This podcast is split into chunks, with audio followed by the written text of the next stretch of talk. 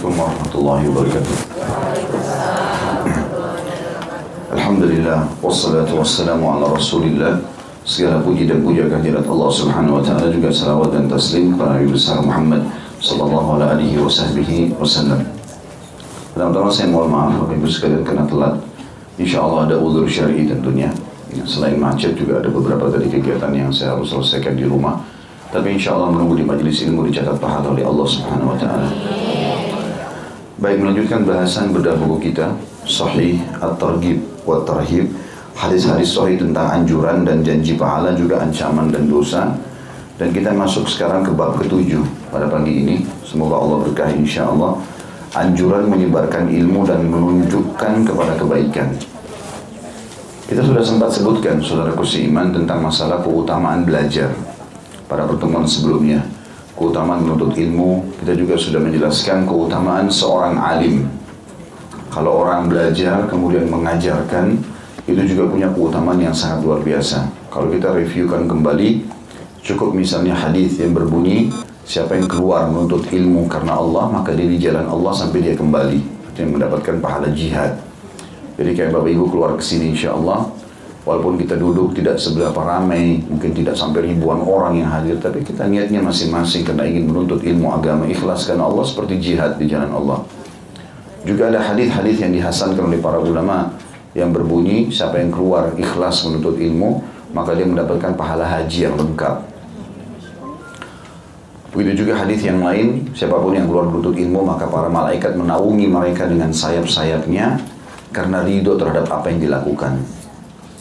Juga ada hadis yang pernah kita pelajari yang berbunyi siapa yang keluar menuntut ilmu maka Allah mudahkan baginya jalan menuju ke surga. Dan sekian banyak keutamaan menuntut ilmu itu sendiri. Dan ilmu ini manfaatnya besar sekali. Karena ilmu itu akan mengawasi kita dan menjaga kita. Beda dengan harta. Harta itu kita yang menjaganya. Kata para ulama ilmu itu menjagamu sementara harta kau menjaganya. Kita mau ke mana-mana mau makan mau minum mau bergaul, mau menikah, mau bekerja, mau apa saja, mau safar, kalau kita punya ilmu, ilmu mengawasi. Ilmu agama mengatakan ini boleh, ini nggak boleh, seperti itulah. Tapi kalau harta kita yang sibuk menghitungnya, kita yang sibuk segala macam, maka ilmu itu jauh lebih mahal daripada harta. Maka sudah sering saya ulangi kalimat ini, saya ingatkan lagi kembali, kata para ulama, menuntut ilmu agama itu lebih dibutuhkan bagi seorang muslim daripada air pada saat dia dahaga daripada makanan pada saat dia lapar, daripada tempat tidur pada saat dia capek. Karena kalau kita tahu ilmu agama, sebelum minum kita cari tahu dulu, ilmu akan menyampaikan ini boleh minum atau enggak, halal atau enggak nih. Makanan juga sebelum dimakan kita akan tahu oh ini halal atau tidak. Tidur pun seperti itu dan semuanya aktivitas kita sehari-hari. Oleh karena itu menuntut ilmu adalah manfaatnya besar sekali. Kemudian juga sudah kita pelajari tentang manfaat menjadi seorang alim. Kalau terus saja Bapak Ibu belajar, nanti jadi faham. Dan memang dalam mempelajari ilmu agama itu harus ada pengulangan, harus ada hafalan. Itu satu rangkaian ya. Mendengar, kemudian memahami, kemudian menulis, menghafal, dan mengamalkan. Ini nggak bisa pisah. Kalau Bapak Ibu mau sampai pada tingkat seorang alim, harus masuk ini. Kita dengar, ya, belajar langsung. Ya. Baik kalau sekarang ada medsos juga bisa hadir begini juga masuk dalamnya. Ya, kita mendengar, kita memahami, kemudian menulis, menghafal, dan juga masuk dalamnya mengamalkan. Kalau ini terjadi lima hal pada hidup Bapak Ibu sekalian, sederhana. Mulai misalnya hadis ini kita belajar pada pagi ini lima hadis. Lima hadis ini seperti sekarang sudah didengarkan. Fahami, sudah dapat dua poin. Ada kesempatan tertulis sudah tertulis dalam buku kita. Ada tambahan tinggal ditambah saja coret-coret kisah ini misalnya ada dikuatkan dengan hadis ini kan gitu kadang-kadang saya sebutkan. Ada kisah terlintas dalam hadis ini misalnya ya. kemudian hafal. Ya dihafal itu baik matan hadisnya kalau mau lebih sempurna dihafal. Oh Rasulullah bersabda ya. Misalnya seperti ini lafaz bahasa Arabnya inna malamalu bin niat misalnya. Terus terjemahannya ini.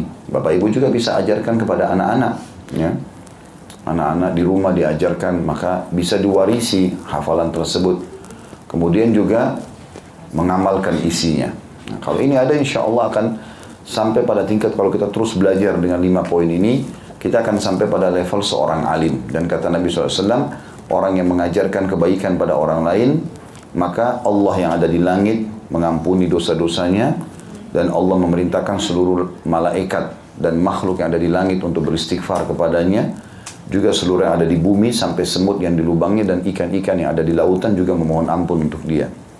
Jadi kita mengajar kebaikan itu karena sudah punya ilmu, maksudnya ini adalah ilmu agama, maka akan mendapatkan permohonan ampun dari makhluk-makhluk semuanya kepada Allah Subhanahu wa taala. Sekarang kita masuk ke pasal atau bab baru ini bab 7 tentang masalah anjuran menyebarkan ilmu. Nah, setelah kita pelajari tadi ya lima poin ditambah dengan hal yang lebih besar lagi kalau kita ingin panen pahala ekstra. Setelah kita dengar, setelah kita fahami, ya setelah kita catat, setelah kita hafal dan kita amalkan, maka itu sudah cukup. Ya, tetapi kalau mau lebih luas lagi adalah ajarkan. Itu babnya di sini. Anjuran menyebarkan ilmu dan menunjukkan kepada kebaikan. Hadisnya yang pertama nomor 112 dan hadis pertama dalam bab ini dengan sanad hasan. Saya bacakan seperti biasa. Dari Abu Hurairah radhiyallahu anhu dia berkata, Rasulullah sallallahu alaihi wasallam bersabda, "Inna mimma yalhaqul mu'mina min 'amalihi wa hasanati ba'da mautihi ilman 'allamahu wa nashara wa waladan salihan tarakah aw mushafan warrathah aw masjidan banah aw baitan libni sabili banah aw nahran ajrah aw sadaqatan akhrajaha min mali aw sadaqatan akhrajaha min malihi fi sihhatihi wa hayatihi yalhaquhu min ba'di mauti artinya Sesungguhnya di antara yang mengikuti seorang mukmin dari amal dan kebaikannya setelah kematiannya, artinya akan terus dicatat pahala untuk dia. Adalah yang pertama dikasih angka kecil di atasnya, bagi yang pegang buku ditulis yang pertama ilmu yang diajarkan dan disebarkannya. Artinya yang paling pertama, paling banyak mendatangkan ekstra pahala setelah meninggal adalah ilmu yang kita pelajari, ilmu agama terutama di sini, kemudian disebarluaskan dalam bentuk tulisan, pengajian, ya, nasihat-nasihat, ya, buku, ya. Kemudian yang kedua, anak soleh yang ditinggalkannya. Dikasih angka dua kecil di atasnya. Berarti ini yang kedua. Nanti kita rincikan itu insya Allah. Kemudian yang ketiga, atau mushaf yang diwariskannya Mushaf istilah untuk Al-Quran ya. Al-Quran lengkap 30 juz dinamakan mushaf. Tanpa ada tafsir ya. Hanya Quran saja, bahasa Arabnya saja atau dengan terjemahannya. Disilakan dengan mushaf. Atau mushaf yang diwariskannya maksudnya dibagikan. Ya. Itu nomor tiga ya. Nomor empat, atau masjid yang dibangun atau masjid yang dibangunnya. Itu yang keempat. Yang kelima, atau rumah untuk Ibnu Sabil yang dibangunkannya atau dibangunnya. Ibnu Sabil maksudnya orang terputus jalan. Ada orang musafir, misal dia kehabisan bekal, maka disilakan dengan Ibnu Sabil. Ini salah satu orang yang layak menerima zakat dari delapan golongan, termasuk Ibnu Sabil. Itu yang keberapa? Lima. Yang kelima. Yang keenam atau sungai yang dialirkannya. Nanti juga kita rincikan itu ya. Yang ketujuh, atau sedekah yang dikeluarkannya dari hartanya pada saat dia sehat dan masih hidup. Semuanya itu akan mengikutinya setelah kematiannya. Hadis ini diriwayatkan Ibnu Majah dengan sanad Hasan dan Al Baihaqi. Ibnu Khuzaimah juga meriwayatkan dalam sahihnya yang senada dengannya. Hadis ini memberikan pelajaran kepada kita tentang bagaimana seorang muslim yang pertama sekali pelajarannya meyakini tentang adanya kehidupan akhirat, ya. Saya pernah jelaskan dan saya ulangi kembali Bapak Ibu sekalian. Sunnatullah merupakan peraturan Allah di muka bumi ini Diciptakan oleh Allah berpasang-pasangan. Ada malam, ada siang, ya, atau pagi sama malam.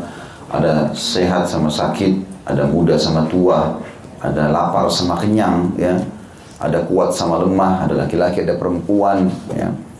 Ini semuanya ada pasang-pasangan Termasuk ada hidup, ada mati ada dunia, ada akhirat, ada surga, ada neraka. Ini nggak bisa dipisah ini.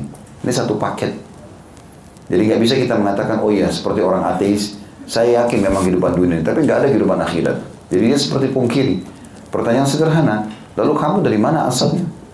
Kita lahir di muka bumi ini, begitu buka mata, semua ini sudah ada. Lalu dari mana ini ceritanya nih? Allah sudah perkenalkan dirinya. Allah yang menciptakan langit dan bumi, Allah yang menciptakan makhluk-makhluk. Kamu pun punya tugas pada saat diciptakan untuk menyembah Allah.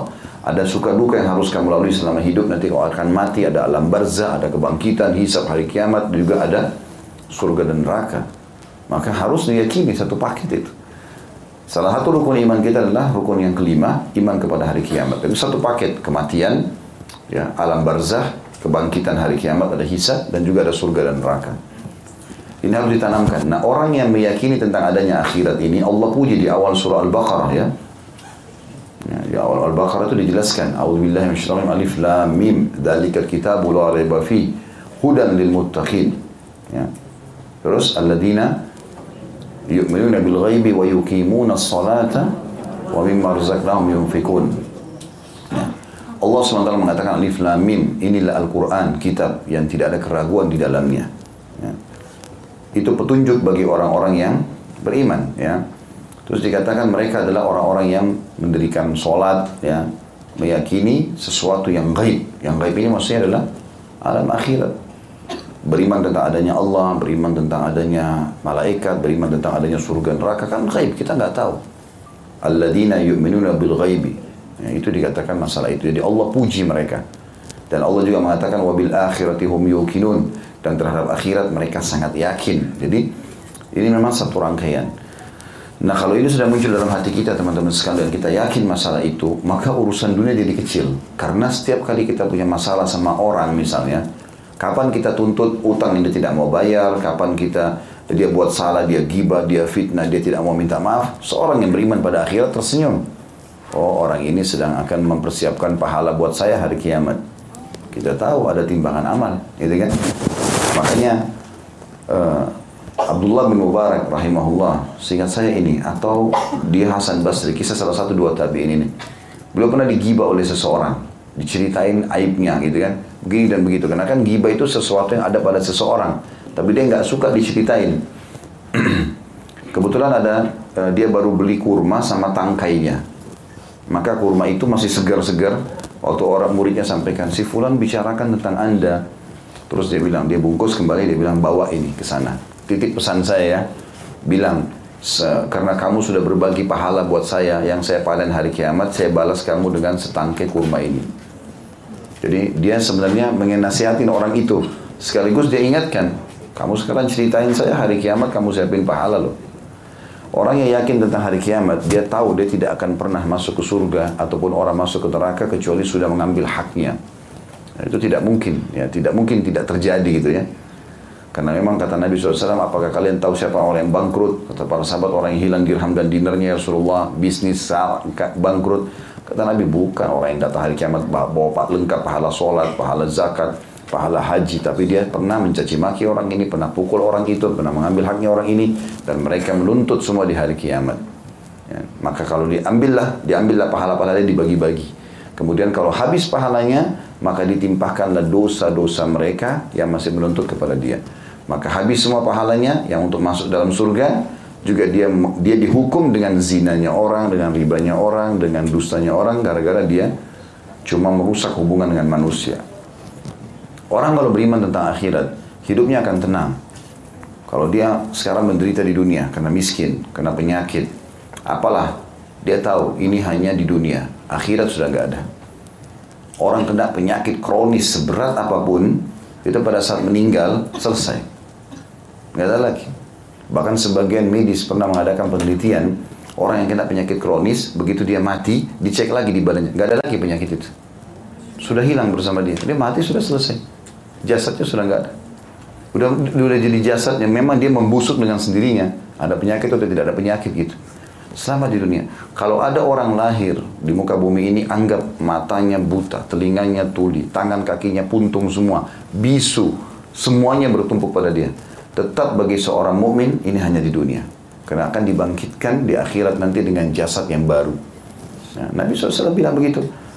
Semua jasad kalian akan dimakan oleh tanah kecuali tulang ekor kalian yang darinya Allah akan bangkitkan kalian. Nanti hari kiamat Allah turunkan hujan menimpa tulang-tulang ekor kita dan kita tumbuh. Kata Nabi SAW, kalian akan tumbuh seperti tumbuhnya sayur-sayuran. Dan poster tubuhnya sudah seperti Adam alaihissalam, 60 siku ke langit. Sekitar 27 atau 30 meter tingginya. Jadi jasad yang baru Allah kasih. Ruhnya tetap, tapi jasadnya Allah beri yang baru. Jadi cuma sebentar. Orang-orang mukmin tahu masalah itu. Bahkan kata Nabi SAW tentang masalah surga nanti di akhirat, akan didatangkan orang yang paling menderita di dunia. Tapi dia ahli surga. Dia akan datangkan hari kiamat nanti dalam kondisi dia dulu di dunia tersiksa, anggaplah 70 tahun susah, mungkin sendal nggak ada, bajunya cuma itu di badan, kalau makan minta-minta atau bekasnya orang lain. Tapi ahli surga, kalau azan sholat, ya kan? Datangkan hari kiamat, dicelupkan satu celupan di surga, dikeluarkan. Celupan saja dikeluarkan. Ditanya, kau pernah menderita selama ini? Pernah kau lalui kesusahan? Dia bilang tidak pernah demi Allah hilang semua penderitaan dari dunia itu hanya satu celupan di surga. Bagaimana orang yang jadi penghuninya surga? Gitu kan. Begitu juga kata Nabi SAW, didatangkan hari kiamat orang yang paling besar nikmatnya Allah pada dia di dunia. Tapi kafir, ahli neraka. Misal dia lahir sebagai anak raja di istana, semua makanan ada, semua pelayan ada, semua apa pun fasilitas ada. Tapi kafir, meninggal dalam keadaan kafir. Lalu didatangkan hari kiamat dicelupkan satu celupan di neraka, dikeluarkan. Sekali saja dikeluarkan. Ditanya, kau pernah rasakan nikmat selama ini? Pernah kau bahagia selama ini? Dia bilang, nggak pernah demi Allah. Hilang semuanya. Jadi penderitaan dunia sebentar. Orang yang yakin ada akhirat aman bagi dia. Selalu saja dia berpikir, oh kan ada akhirat. Kan ada akhirat, selesai.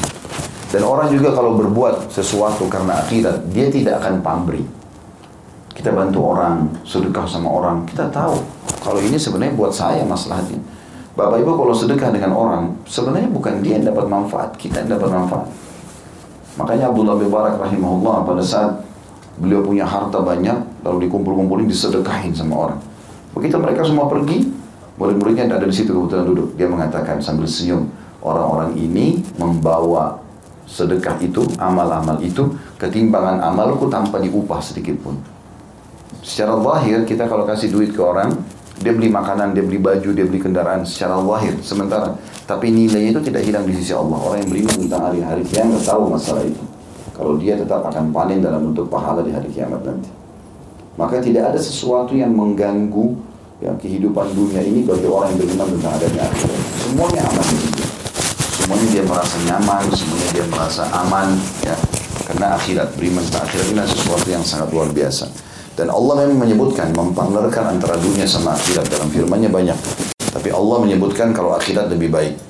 A'udzu billahi minasyaitonir rajim walal akhiratu khairul laka minal ula. Allah bilang setelah Nabi Muhammad SAW dirobatkan jadi nabi, punya keluarga, ada istri-istrinya, ada anak-anaknya, ada sahabat-sahabatnya, ada pasukannya, yang terkenal jadi nabi penutup segala macam. Allah sudah memberikan nikmat yang besar kepada Nabi Muhammad SAW kerajaan, kenabian, ya keturunan, pasangan, sahabat-sahabat, nama yang harum, ilmu yang luas, pasukan yang menang. Kata Nabi SAW, walal akhiratu khairun laka minal ula. Ketahuilah hai Muhammad, tetap akhirat lebih baik daripada dunia ini. Gitu loh. Begitu juga Allah mengatakan dalam ayat lain, walal akhiratu khairun wa abqa. Ketahuilah bahwasanya akhirat itu hai Muhammad dua sifatnya. Khair, lebih baik, dan abqa lebih kekal. Gitu. Ini harus ditanamkan ini. Poin ini kenapa saya datangkan contoh ini atau gambaran ini teman-teman? Karena kita sedang membahas amal apa yang bisa menambah tambahan amal kita untuk akhirat nanti. Orang kalau tidak paham tentang ada kehidupan akhirat atau dia masih ragu, dia nggak akan terfikir untuk mengamalkan apa yang akan dijelaskan sebentar lagi. Semua ini hanya akan mau menjadi motivator yang besar bagi orang yang tahu di sana ada kehidupan. Ya, jadi ibaratnya kata sebagian ulama, orang yang tahu ada akhirat seperti orang yang punya dua rumah. Yang satu rumah kecil dan berantakan, yang satu rumah mewah, dia sudah beli lagi dibangun. Dia sekarang lagi sementara masukkan furniturnya, dia lagi tata rumah itu ya. Pada saat rumah itu sudah siap untuk dihuni, orang yang cerdas tidak akan tinggal di rumah lama. Dia akan pindah ke rumah barunya. Bahkan dia bersyukur bagaimana dia bisa pindah ke rumah besar. Dulunya rumahnya rusak. Itu dunia dan akhirat. Dunia ini penderitaan semua. Hasan Basri ditanya, bagaimana pendapat anda tentang dunia dan akhirat? Kata beliau, ya ini Hasan Basri seorang tabiin, ya. Dikenal juga dengan anak susu Nabi SAW. Sebenarnya tidak pernah disusui oleh oleh istri-istri Nabi ya. Tetapi dia ibunya Hasan Basri ini itu sahayanya Ummu Salamah radhiyallahu anha istri Nabi. Nah kalau Ummu Salamah lagi nyuruh nyuruh ibunya Hasan Basri ini pergi ke beli hajat di pasar misalnya, maka biasanya kalau lagi nangis sama Ummu Salamah dikasih putingnya gitu. Walaupun Ummu Salamah sudah tua nggak ada susunya, tapi karena ditenangkan dengan cara itu maka dapat julukan anak susu Nabi gitu kan. Ulama besar dan Basri artinya kota Basrah di Irak. Beliau ulama besarnya Irak gitu. Hasan Basri ini punya banyak sekali ya, nasihat-nasihat di antaranya waktu ditanya bagaimana menurut anda tentang dunia dan akhirat. Ya wasiat apa nih supaya kami faham tentang kedudukan dua tempat ini. Kata beliau, apa yang kau tanyakan? Kau tanyakan sesuatu yang sulit untuk dibandingkan. Dunia itu dimulai dengan tangisan. Bayi lahir, nangis. Lalu berjalan kehidupan dengan suka duka. Ada sakit, ada lapar, ada capek, ada gangguan orang. Semua orang lalui itu. Kemudian pada saat mati ditangisi. Sementara yang kau tanya masalah akhirat akan dimulai akhirat itu dengan kegembiraan dan akan abadi kegembiraan tersebut selamanya. Karena kalau orang beriman mati, kita beri, mati teman-teman sekalian, tidak akan pernah berharap kembali ke dunia kita baru tahu dunia. Oh, ternyata dunia itu cuma begitu ya. Karena di akhirat ini luar biasa. Luar biasa, susah digambarkan kalau orang tidak mempelajari dalil-dalil Al-Quran dan Sunnah. Bagaimana surga itu seluas langit dan bumi, istananya seorang mukmin yang paling kecil di surga jarak antara tanah ke tanah sebelahnya itu 40 tahun. Ya, kemudian yang paling rendah di surga orang memiliki yang paling rendah derajatnya punya 10 ribu pelayan. 10 pelayan itu punya bawa 2000 masing-masing bawa dua nampan penuh dengan makanan buah-buahan segala macam. Berarti ada 20 ribu nampan. Dia makan dari awal nampan kata Nabi SAW sampai akhir semuanya dirasakan kenikmatan yang sama. Gak ada lagi capek, gak ada gangguan orang, gak ada sakit, gak ada meludah, gak ada beringus. Kata Nabi SAW gitu. Gak rusak pakaiannya, tidak habis masa mudahnya. Selamanya abadi. Gitu kan. Sampai Imam Muhammad mengatakan rahimahullah, kebahagiaan sebenarnya adalah pada saat kedua kaki seorang mumin sampai di surga. Hanya keyakinan, tidak mungkin kita pungkiri itu. Sebagaimana saya jelaskan tadi. Nah, untuk supaya di akhirat nanti kita punya derajat-derajat yang tinggi. Karena di surga pun ada level-levelnya, tergantung kadar amal yang Bapak Ibu kerjakan. Islam menyiapkan buat kita fasilitas, walaupun kita sudah mati, gak bisa beramal lagi, bisa tambah derajatmu di surga. Dan itu tidak mungkin dari dunia. Misalnya, ada orang kerja di perusahaan. Selama dia hidup, dia bisa kejar prestasi. Kalau dia sudah meninggal, ya sudah, selesai. Gak ada ceritanya nanti tiba-tiba jabatannya dinaikkan sementara dia mati. Gak mungkin. Tapi di akhirat berbeda. Orang mati masih bisa dapatkan. Dia di kuburan dia nggak buat bisa. Dengan tujuh hal tadi yang kita sebutkan itu. Tujuh ya? ya. Baik disebutkan yang paling pertama, keutamaan yang sedang kita lakukan insya Allah sekarang yaitu menuntut ilmu dan menyebarluaskan. Ini banyak contoh-contoh menyebarluaskan ilmu ya. Jadi misalnya tidak usah terlalu banyak dulu. Apa yang Bapak Ibu pelajari saja, misal kita belajar hadis ini, hari ini. Apa susahnya ini teman-teman difoto di handphone, di-share ke orang lain? Apa yang susah? Zaman sekarang ini luar biasa loh. Allah mudahkan semudah-mudahnya orang untuk ahli surga di zaman sekarang. Menurut saya, oh mudah sekali. Zaman dulu orang kalau menuntut ilmu, Imam Ahmad rahimahullah itu pernah untuk mengambil satu hadis dari satu orang, dia satu bulan naik keledai. Pulang pergi dua bulan. Sekarang kita di handphone, Ketik di Google keutamaan sholat, keutamaan puasa, keluar semua tulisan. Sekian ribu hadis. Ini buku bisa kita buka. Satu kitab ini berapa banyak hadis? Ini sudah seratus lebih kita pelajari. Berapa banyak yang bisa kita pelajari? Zaman dulu susah. Dan memang fasilitas kita di zaman sekarang ini jangan disia-siakan. Zaman dulu orang mau pergi haji dan umroh, itu naik unta. Panas. Di tengah jalan bisa diserang binatang buas, bisa diserang oleh penjahat. Sekarang pesawat, AC, enak ada bisnis kelas lagi. Hah? Tinggal mau atau enggak. Tambah lagi makin besar dikeluarkan makin dibalas oleh Allah. Berangkat ke bisnis kelas, cari hotel bintang 5, nanti Allah ganti sesuai dengan itu. Makanya keliru kalau orang mampu cari hotel bintang 3 yang susah. Biar jauh dari masjid haram nggak apa-apa. Kamar hotel kan hanya sekedar taruh barang. Keliru itu. Keliru. Kenapa bakhil buat diri sendiri? Toh Allah akan ganti kok. Kalau perlu berlumba-lumba pakai fasilitas yang bagus, gitu kan. Karena itu kebaikan untuk ibadah, gitu kan. Zaman dulu orang susahnya luar biasa. Tidak usah kita bicara waktu-waktu dekat, ya waktu yang lama. 200 tahun yang lalu aja mungkin masih belum ada pesawat mungkin ya. Itu jelas-jelas orang masih pakai unta, pakai segala macam susah. Sekarang ya, dulu Kisra itu, Kisra itu rajanya Persia. Itu dia kalau duduk di singgasananya, singgasananya itu ditaruh sutra, ya lapisan sutra. Terus kemudian dia kalau minum dari kendi, kendi itu dibuat dari tembikar tanah yang hitam yang dibakar itu kalau didinginkan, dijadikan kendi, biasanya kalau taruh air, air ini cepat dingin. Jadi kayak air es. Maka kalau dituangkan untuk Kisra, itu orang-orang sekitarnya cemburu. Karena bisa dapat air dingin. Kisra nggak pernah berpikir di zaman sekarang ada dispenser di rumah kita. Tinggal pencet dingin, pencet panas, harganya murah lagi.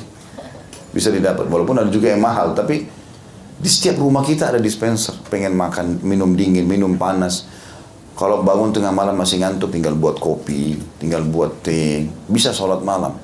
Enak sekali, gitu kan. Itu dulu Romawi, Kaisar Romawi, terkenal sekali di zaman dulu, itu dicemburuin oleh raja-raja dunia. Karena dia punya orang-orang yang terampil, itu menyambung-nyambung bulu hewan untuk jadi kipas yang besar. Dua kiri kanan di kipas. Jadi dingin dia rasa. Itu raja-raja dunia cemburu lihat dia. Dia mereka nggak pernah berpikir zaman sekarang ada AC di ruang tidur, di ruang tamu, dingin.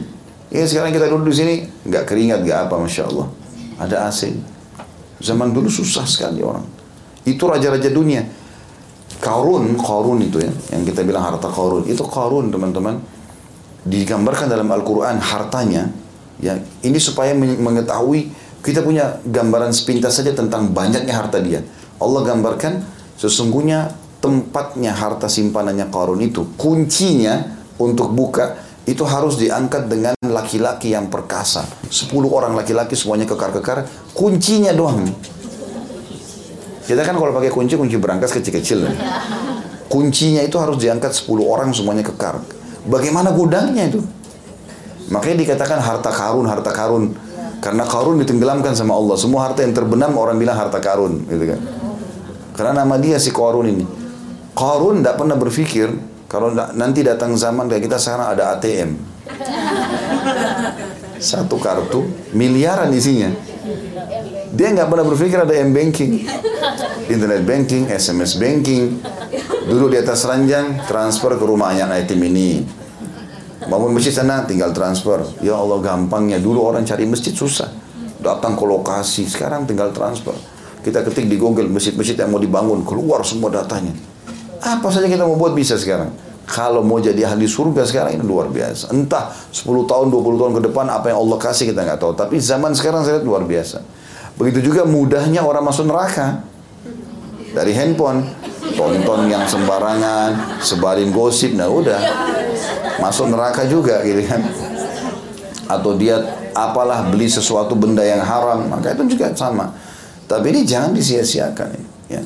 Kita kembali kepada bahasan kita, ilmu sangat mudah. Di Google semuanya bisa didapatkan apa pun. Jadi kan bahkan banyak orang mengangkat PDF-PDF buku, ya. Ringkasan buku kita bisa baca di handphone kita. Sekian banyak buku bisa dibaca, misal. Buku-buku pun sekarang tersebar banyak.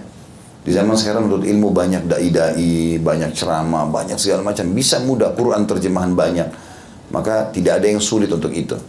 Nah, ilmu ini kita ambil, terapkan dalam kehidupan kita. Oh ini hadis tentang ini ya kita kirimin ke teman-teman. Sekarang di WA ada grup banyak, 100 orang bisa kita kirim. Belum lagi dari 100 orang, kirim lagi ke sekian ratus orang. Berapa banyak ilmu yang kita dapatkan. Yang penting pastikan ilmu yang benar ya. Makanya kita belajar buku ini judulnya Sahih. At-Targhib wa Tarhib. Jadi buku ini sebenarnya banyak sekali hadisnya. Tetapi tadi ditelusuri oleh, ya, di sini disebutkan ya, oleh Syekh Albani rahimahullah, beliau telusuri kalau ada hadis yang lemah dikeluarkan sama beliau. Sehingga buku ini sudah disortir. Yang ada semua cuma hadis sahih, nggak ada keraguan, tinggal foto kirim ke orang. Nggak ada lagi hadis lemah, nggak ada lagi hadis palsu, nggak ada lagi. Maka sangat mudah gitu. Itu sebabnya waktu pertama kita buka majelis saya minta buku ini dibedah untuk itu supaya lebih mudah kita sebarluaskan. Ya. Jadi nasihati ke orang. Tapi ingat ya, Allah subhanahu wa ta'ala menyuruh kita pada saat menyebarkan kepada orang, kita sudah amalkan itu. Amalkan. Ya. Jadi misalnya kita bicara masalah sedekah, kita sedekah dulu. Hmm. Jangan sebar ke grup sedekah sedekah dia sendiri bakhil. Hmm. Dia sendiri nggak pernah sedekah. Saya pernah sampaikan Imam Malik rahimahullah ditanya tentang hukum bebasin budak dua bulan gak dijawab sama dia. Padahal Imam Malik luar biasa Imam Madhab, gurunya Imam Syafi'i. Setelah dua bulan baru dia tanya, mana yang tanya saya dua bulan lalu tentang pembebasan budak? Muridnya angkat tangan, saya Imam. Ya, imam itu kayak kita kiai itu guru, saya. Kata Imam Malik keutamanya begini dan begitu. Ini loh, dapat ini, dapat ini, dapat ini. Setelah itu dia jelaskan semua, muridnya bilang, kenapa anda baru jawab? Dua bulan. Kata dia karena dua bulan saya kumpulin duit untuk bebasin budak dulu. Baru saya ajarin kamu. Gitu. Artinya dia praktekin ilmu itu. Walaupun kita praktekin sekali seumur hidup. Ada juga ibadah yang rutin kan. Kayak soal lima waktu memang harus kita jaga terus. Ada ibadah yang kalau kita kerjakan sekali seumur hidup pun tidak ada masalah. Gitu kan. Yang penting kita sudah kerjakan amal-amal itu. Kita dimaksud di sini. Maka ilmu ini penting untuk dipelajari dan di situ dikatakan wana syarah dan dia menyebarluaskan sebarluaskan ilmu itu. Kalau Bapak Ibu tidak bisa uh, nulis buku, buku sudah banyak ya. Buku sudah banyak. Hampir di setiap pengajian saya, saya minta teman-teman tim menyiapkan beberapa buku-buku itu sebenarnya targetnya bukan masalah penjualannya tapi memperkenalkan judul-judul buku itu kepada jemaah. Oh ini loh bukunya ya. Oh ternyata judulnya ini harganya sekian. Sebarluasin karena bukunya murah-murah, 10 ribu, 15 ribu gitu kan. Yang punya rezeki, Bapak Ibu sekalian, beli buku itu 100 biji. Buku-buku kecil yang bisa dikantongin, bagi-bagi ke keluarga. Silaturahim ke rumah keluarga, taruh ini ya, saya kasih. Biar pembantunya yang baca nggak apa-apa. Lagi masuk ke pasar, ketemu orang, kenalan, mungkin ibu-ibu biasa belanja, ini loh kasih.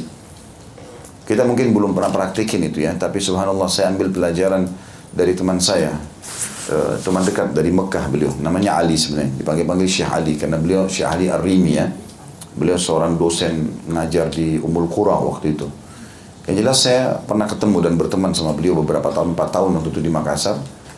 Dia cerita sama saya, dia bilang, saya sama istri saya kalau masuk ke mall di Makassar ini, selalu saya titip buku di tas istri saya, dia bilang. Buku kecil-kecil saja, bahasa Indonesia gitu kan. Kalau lagi belanja, ada perempuan tidak pakai hijab, dia bilang sama istrinya, coba tanya, muslimah bukan? Muslimah. Tawarin buku, kasih buku. Jadi tiap hari itu keluar ke mana-mana pasti bawa buku. Kasih bagi kini. Siapa tahu dari 100 buku, dua orang aja dia dapat hidayah. Nggak apa-apa. Nah, maka bisa kita sebarin, jadikan program bulanan itu. Sebarin buku-buku. Buku-buku kecil-kecil itu manfaatnya besar sekali. Orang tidak jenuh, karena buku besar begini kan harusnya dibedah ya kalau kita langsung kasih buku begini orang yang tidak pernah ikut pengajian, dia bingung juga nanti. Hmm. Tapi kalau buku-buku kecil, oh judulnya misalnya keutamaan apa ya, kan banyak tuh, cuma 10 ribu. Itu dulu kita bagi gitu kan. Itu sangat besar manfaatnya. Maka ini masuk dalam menyebar luaskan ilmu itu. Jadi selain bisa disebarkan dari handphone, bisa disebarkan dari medsos, juga bisa disebarkan dengan cara membeli buku dan dibagi-bagikan gitu kan. Baik kita pindah yang kedua, dikatakan wawala dan salihan tarakah atau anak soleh yang dia tinggalkan. Ya. Maksudnya selama hidupnya dia mengkader anaknya menjadi anak yang baik. Ini pernah saya singgung itu ya. Jadi pesantren itu adalah tempat pendidikan nomor satu, bukan pilihan, bukan tempat untuk menakut-nakuti anak. Ya. Kamu kalau nakal, ibu masukkan pesantren bagi anak itu pesantren ini menakutkan benar nih. Ya. Ayah masukkan kau pesantren, ya. Jadi akhirnya anak ini pikir pesantren ini mau mau apa nih penjara. Nih. Padahal pesantren itu saya pernah di pesantren. Di pesantren itu kalau azan disuruh ke masjid, ya. Belajar dalam di kelas Al-Quran dan Sunnah. Ini loh Allah berfirman Rasul. Seperti ibu bapak pengajian sekarang di pesantren begitu. Dan tiap hari anak kita belajar itu. Bagaimana caranya kita anggap pesantren itu sesuatu yang ketinggalan, sesuatu yang tidak layak buat anak kita? Nanti kalau tidak terima di negeri baru masuk pesantren. Enggak, pesantren duluan yang didaftar. Kalau enggak lulus di pesantren, baru yang lainnya. Bapak Ibu harus berpikir mencetak anak kita menjadi amal jariah buat kita. Dan saya sudah ajarkan pola pendidikan anak. Jangan Bapak Ibu yang ikuti anaknya. kita yang diikuti oleh anak. Ya. Nah, kamu sekolah di pesantren atau sekolah biasa? Ya nggak mau lah dia pilih sekolah biasa. Kecuali memang dasarnya pesantren itu kita tidak pernah buat informasi berita buruk tentang pesantren. Mungkin dia masih berpikir. Tapi kalau teman-temannya cerita itu kan jadi masalah. Anak saya masih kecil, ya masih eh, masih TK, pulang tiba-tiba ke rumah bicara sama istri saya, Umi, namanya Uwes, Uwes nggak mau masuk masuk pesantren, masih TK. Loh kok bisa? Saya sudah bilang sama dia sebenarnya nanti nak ya kalau besar masuk pesantren gitu. Gak mau pesantren. Kenapa? Temanku bilang katanya pesantren itu tidak enak. Pesantren itu makannya nggak enak, ininya nggak enak. Gitu. Padahal sebenarnya banyak pesantren yang bagus, banyak yang kualitasnya bagus gitu kan. Dan tidak usah perhitungan dengan anak-anak demi pendidikan mereka. Kata para ulama tidak akan pernah bisa ketemu antara kehidupan, kebahagiaan kehidupan, baik itu dalam persahabatan, dalam rumah tangga, dalam menjadi orang pintar, punya kedudukan dengan bakhil, nggak bisa ketemu. Perhitungan ini nggak bisa ketemu. Dalam Islam tidak ada itu. Dalam kamus kita hapus semuanya itu, perhitungan nggak ada. Kecuali kita memang dalam keadaan tidak mampu. Tapi yang jelas royal dalam kehidupan kita ini penting dalam Islam, tapi tidak mubazir. Tidak ada orang yang bisa loyal bersahabat kalau dia bakhil, nggak mungkin. Ya. Kata Abu Hurairah anhu dan juga Abdullah bin Mas'ud dua orang sahabat ini pernah kedatangan satu orang lalu mengatakan, "Saya ingin menjadi sahabat Anda." Ini sahabat Nabi, Abdullah bin Mas'ud sahabat Nabi, Abu Hurairah sahabat Nabi. Orang-orang mau berteman kemudian tahu ini orang soleh, berilmu. Maka kata Abdullah bin Mas'ud radhiyallahu anhu, "Kau sudah tahu syaratnya belum?" Dia bilang apa itu syaratnya? Kata Abdullah bin Mas'ud, kantongku kantongmu. Kantongmu kantongku. Artinya kalau saya butuh saya pakai duitnya, kok butuh kok pakai duitku. Orang itu bilang saya belum mampu. Kata bin Mas'ud cari orang lain kalau gitu. Tidak bisa, loyalitas dalam persahabatan harus.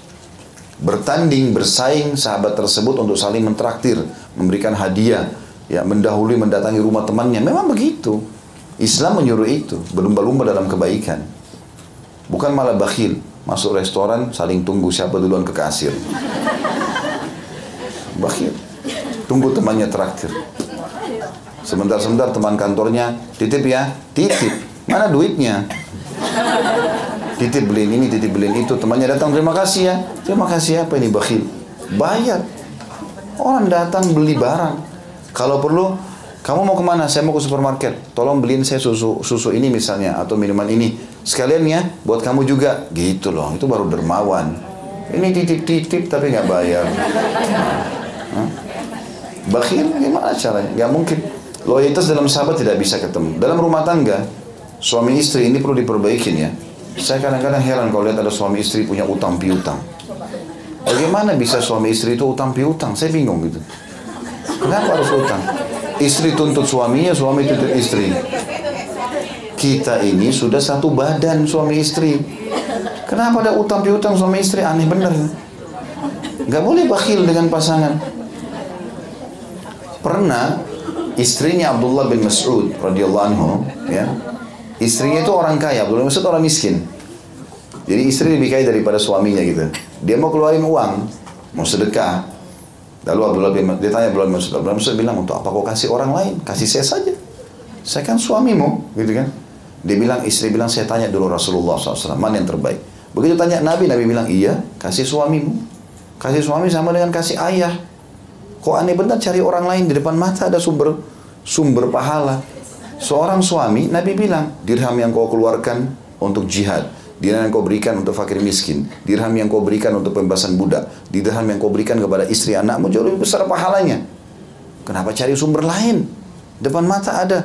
Dan bagaimana bisa ada utang piutang suami istri ini?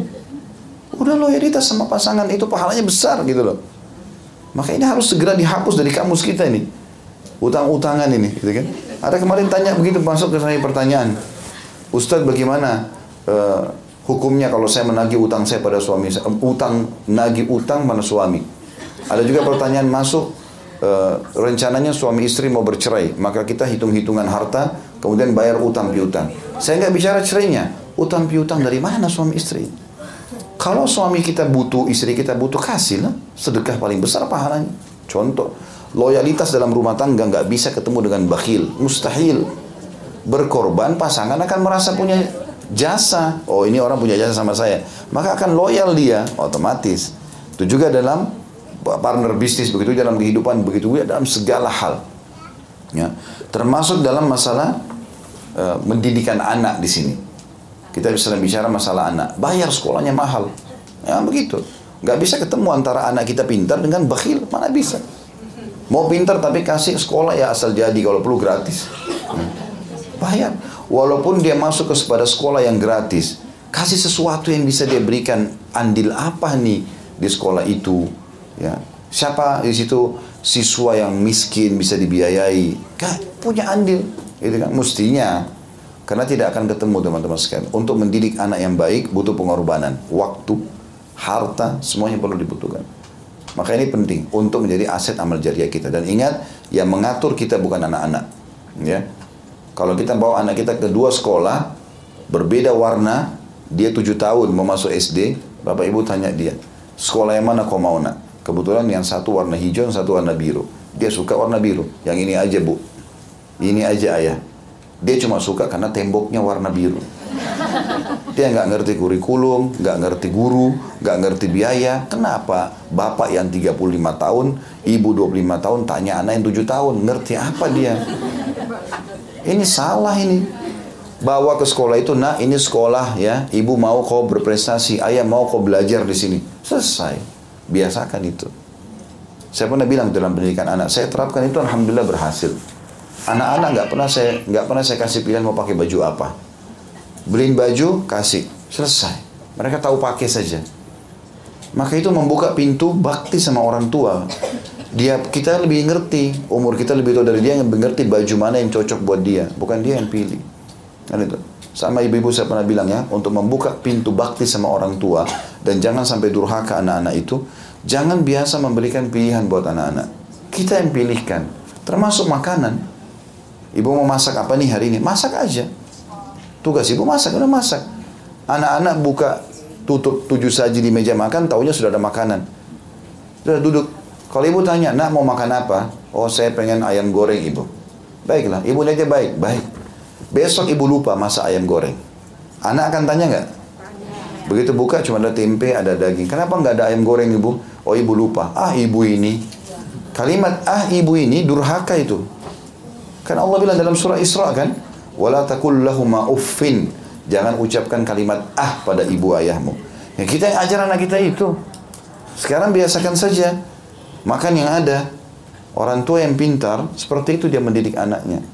Sehingga anaknya terbiasa bergantung sama orang tuanya. Memang kita, Allah jadikan anak itu anak kita supaya bergantung sama kita emang. Pendidikannya, pola hidupnya, pola fikirnya semua dibentuk oleh orang tuanya. Sayangnya, banyak orang-orang yang fasik, yang jauh dari agama justru berhasil di poin ini pada anak-anaknya. Dia rusak nih, dia bukan maksiat. Anaknya ikuti dia. Berhasil dia. Dia suruh anaknya, kamu harus begini nak, kamu harus begini nak. Apalah, buka aurat lah, jadi inilah, jadi itulah, segala macam. Ya. Dan saya sayangkan sekali teman-teman sekalian kalau ada orang berpikir, kapan Allah kasih dia anak cantik, anak gagah, kayaknya nggak layak jadi orang soleh ini. Yang benar jadi artis saja. Sepertinya di pengajian tidak layak kalau ada orang cantik atau orang gagah. Kenapa kok begini itu? Sampai kalau jadi masuk pesantren, oh sayang anak ini, kenapa nggak jadi artis ya? Loh, kok aneh bener? Berarti orang orang kalau jadi soleh-soleh itu harus jelek. Hah? Aneh nggak? Aneh. Jadi kesannya salah kalau orang ini gagah, orang cantik jadi alim. Orang ustadz lah, ustazah. Sayang loh, mestinya begini. Loh kok sayang itu loh? Anak saya kecil dipakai jilbab. Ada orang bilang sama istri saya, kesian masih kecil kenapa dipakai jilbab? Sayang, kan lucu gitu. Loh kok aneh benar kesannya kalau pakai jilbab itu susah, penyiksaan. Loh kok aneh? Padahal kita sedang mendidik anak kita terbiasa dengan itu kan. Supaya dia terbiasa dan tidak mengurangi kecantikannya. Kalau pakai jilbab sebenarnya bahkan lebih mulia, lebih baik, lebih terhormat dan segala macam. Maka harus hati-hati dalam masalah ini untuk mencetak anak menjadi anak yang saleh dan akhirnya menjadi kader kita pada saat kita meninggal dia mendoakan dia menziarahi kuburan kita dia bersedekah buat kita harus dari sekarang Bapak Ibu cetak untuk itu. Dan tidak ada kecuali dia faham agama. Kalau sudah faham agama dia akan buat itu buat orang tuanya. Dia akan bakti dia akan doakan dia akan sedekah gitu. mengkhayal kita sekolahkan anak kita di tempat umum lalu kemudian jadi amal jariah buat kita. Itu susah sekali jarang terjadi. Bahkan hidup di negara-negara orang non-muslim, kehidupannya nafsi-nafsi semua, gitu kan? Diri sendiri selamat selesai. Yang sudah begitu orang 18 tahun aja di negara-negara non-muslim udah bebas, orang tuanya bisa dituntut kok, gitu kan?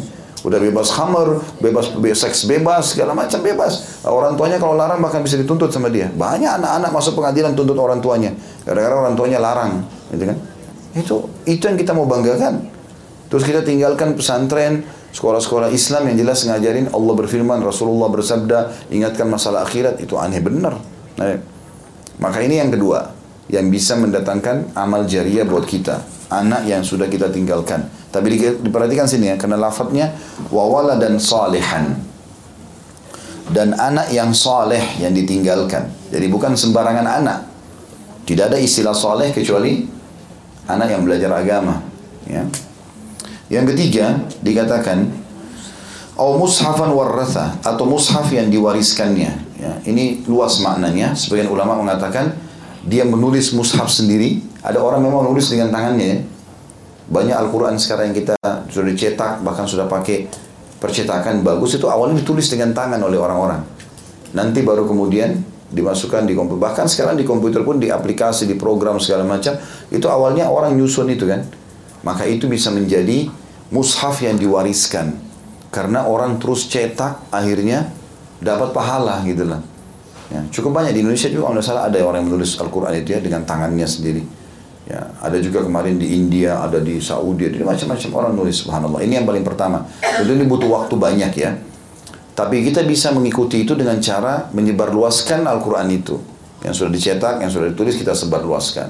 Jadi programkan misalnya setiap bulan saya keluarkan 10 Quran. Semampunya 50 Quran 100 Quran.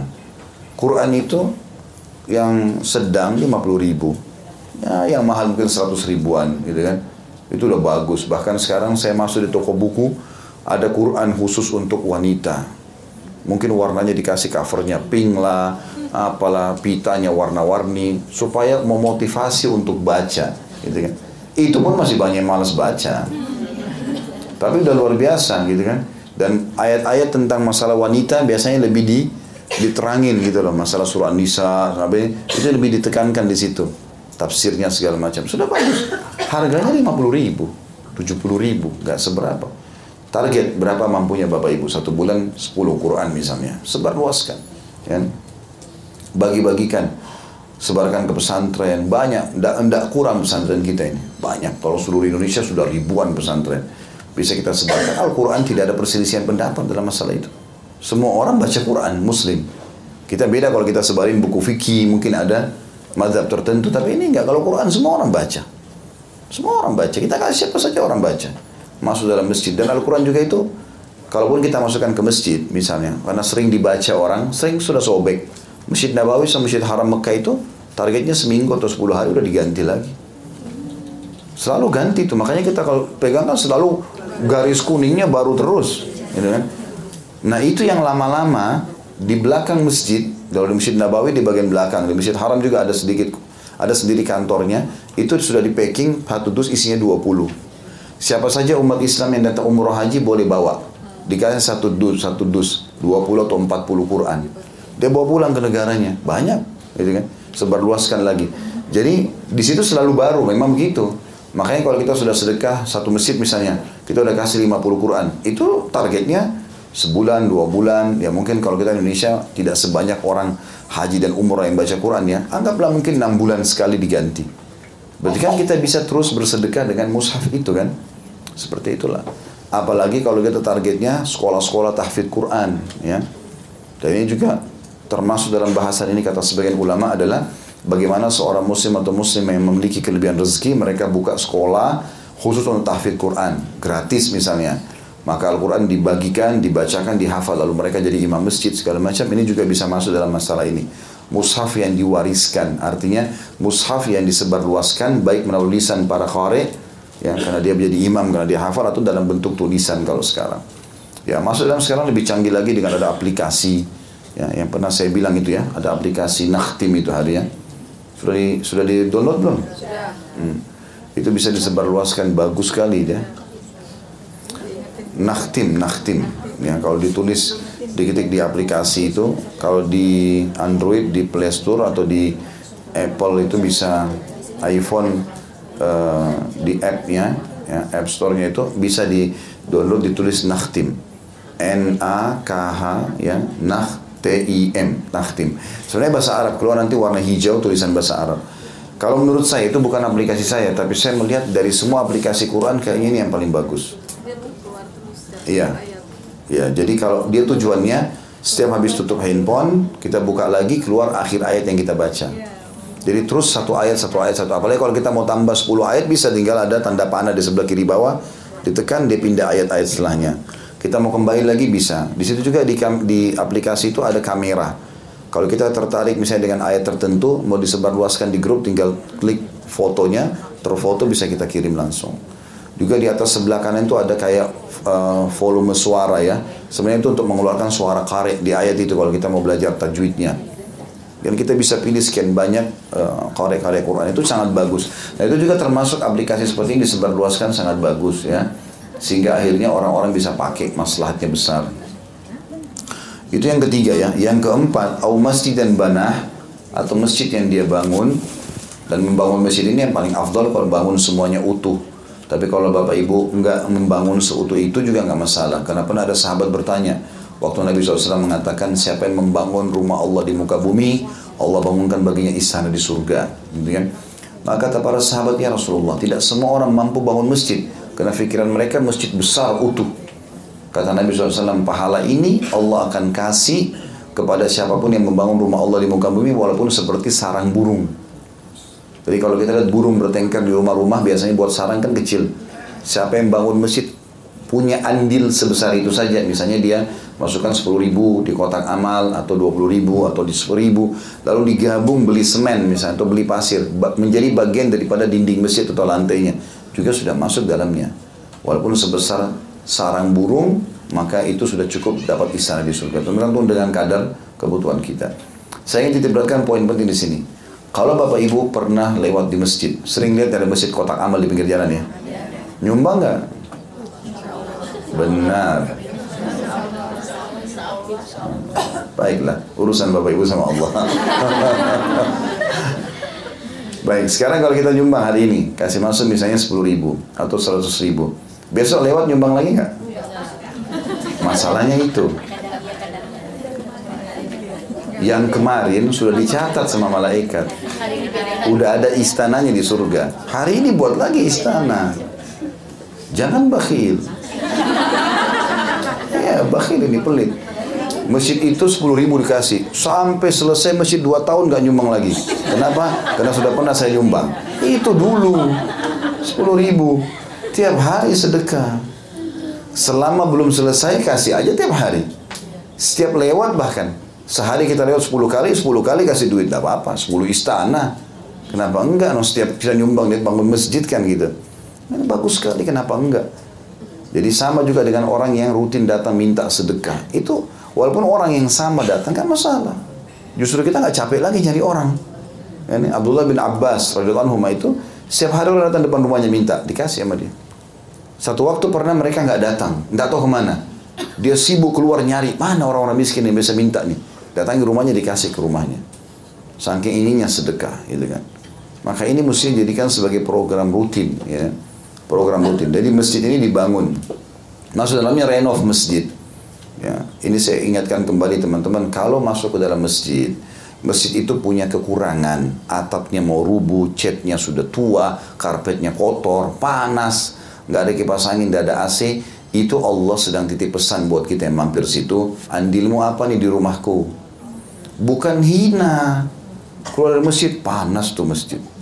Masjidnya tuh kotor, bahkan kadang-kadang larang orang lain, mau sholat sana, jangan tuh kotor masjidnya itu rumahnya Allah dihina gimana modelnya? Udah nggak nyumbang, hina lagi. Hah? Sekarang kita di rumah kita saja Bapak Ibu sekalian. Rumah kita anggap biasa. Lalu ada tamu datang keluar.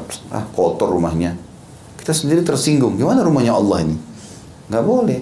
Allah mampirkan kita di sebuah musola, di sebuah masjid punya kekurangan. Panas nih. Kita gerah. Allah buat kita keringat. Mana andilmu? Beli AC 6 juta. 10 juta. Beli, pasangin AC AC itu anggap dipakai tiga tahun lah. dua tahun, tiga tahun dipakai. Ada AC Masya Allah awet. Gitu. Kita beli yang satu PK, dua PK, dua PK mungkin 6 juta setengah sekarang. Mungkin yang satu PK lebih murah, setengah PK lagi murah. Kalau lebih kecil bisa dibeli. Tapi orang nyaman sholat. Berapa banyak orang sholat satu hari lima waktu. Orang baca Quran, berzikir situ karena nyaman. Karpetnya kotor, jangan cuma tahu hina. Beli karpet. Paling tidak laundry kan karpetnya. Bilang sama orang-orang masjid itu. Ini pak, saya eh, apa karpetnya saya laundry dulu ya. Jadi untuk sementara berapa hari nggak pakai ini, pakai keramik aja. Ya sudah. Kalau kita tidak punya uang untuk beli yang baru ya. Saya kadang-kadang sholat di masjid. Entah kenapa orang tidak berpikir membersihkan itu ya. Kadang-kadang kita sujud naik jerawatan dahinya. Karena kotor sekali sejadahnya, gitu kan. Nggak ada orang yang berpikir untuk perbaikin itu. Jadi karena kotor sudah hitam, kadang-kadang di tempat imam, pernah saya masuk jadi imam di satu tempat, ini baunya sudah bau hewan serangga-serangga, ini rumahnya Allah kok nggak ada yang urus. Allah sampaikan kita di sana. Kau punya andil apa ini? Gitu kan? Ada musola sering kami sholat di dekat kantor. Itu setiap saat saya bilang anak, -anak pegawai, ini ingat ya, setiap saat berapa hari sekali ambil karpetnya imam ini, masukkan ke dalam laundry. Kembalikan lagi biar wangi, bubuhi minyak wangi lah. Ya, segala macam bisa kita lakukan daripada tahu menghina saja. Ya, jadi perbaikin, pasang AC, cat lagi kembali, renovasi apa, kan bisa. Saya masuk ke satu musola, sering kami pakai sholat. Biasanya kalau hari Senin ada pengajian di dekat sekitar sini juga, gitu kan. Saya masuk, oh panas benar, ada AC-nya. Saya tanya marbotnya, kenapa pak? Ini belum diservis pak, butuh berapa uang? 400 ribu.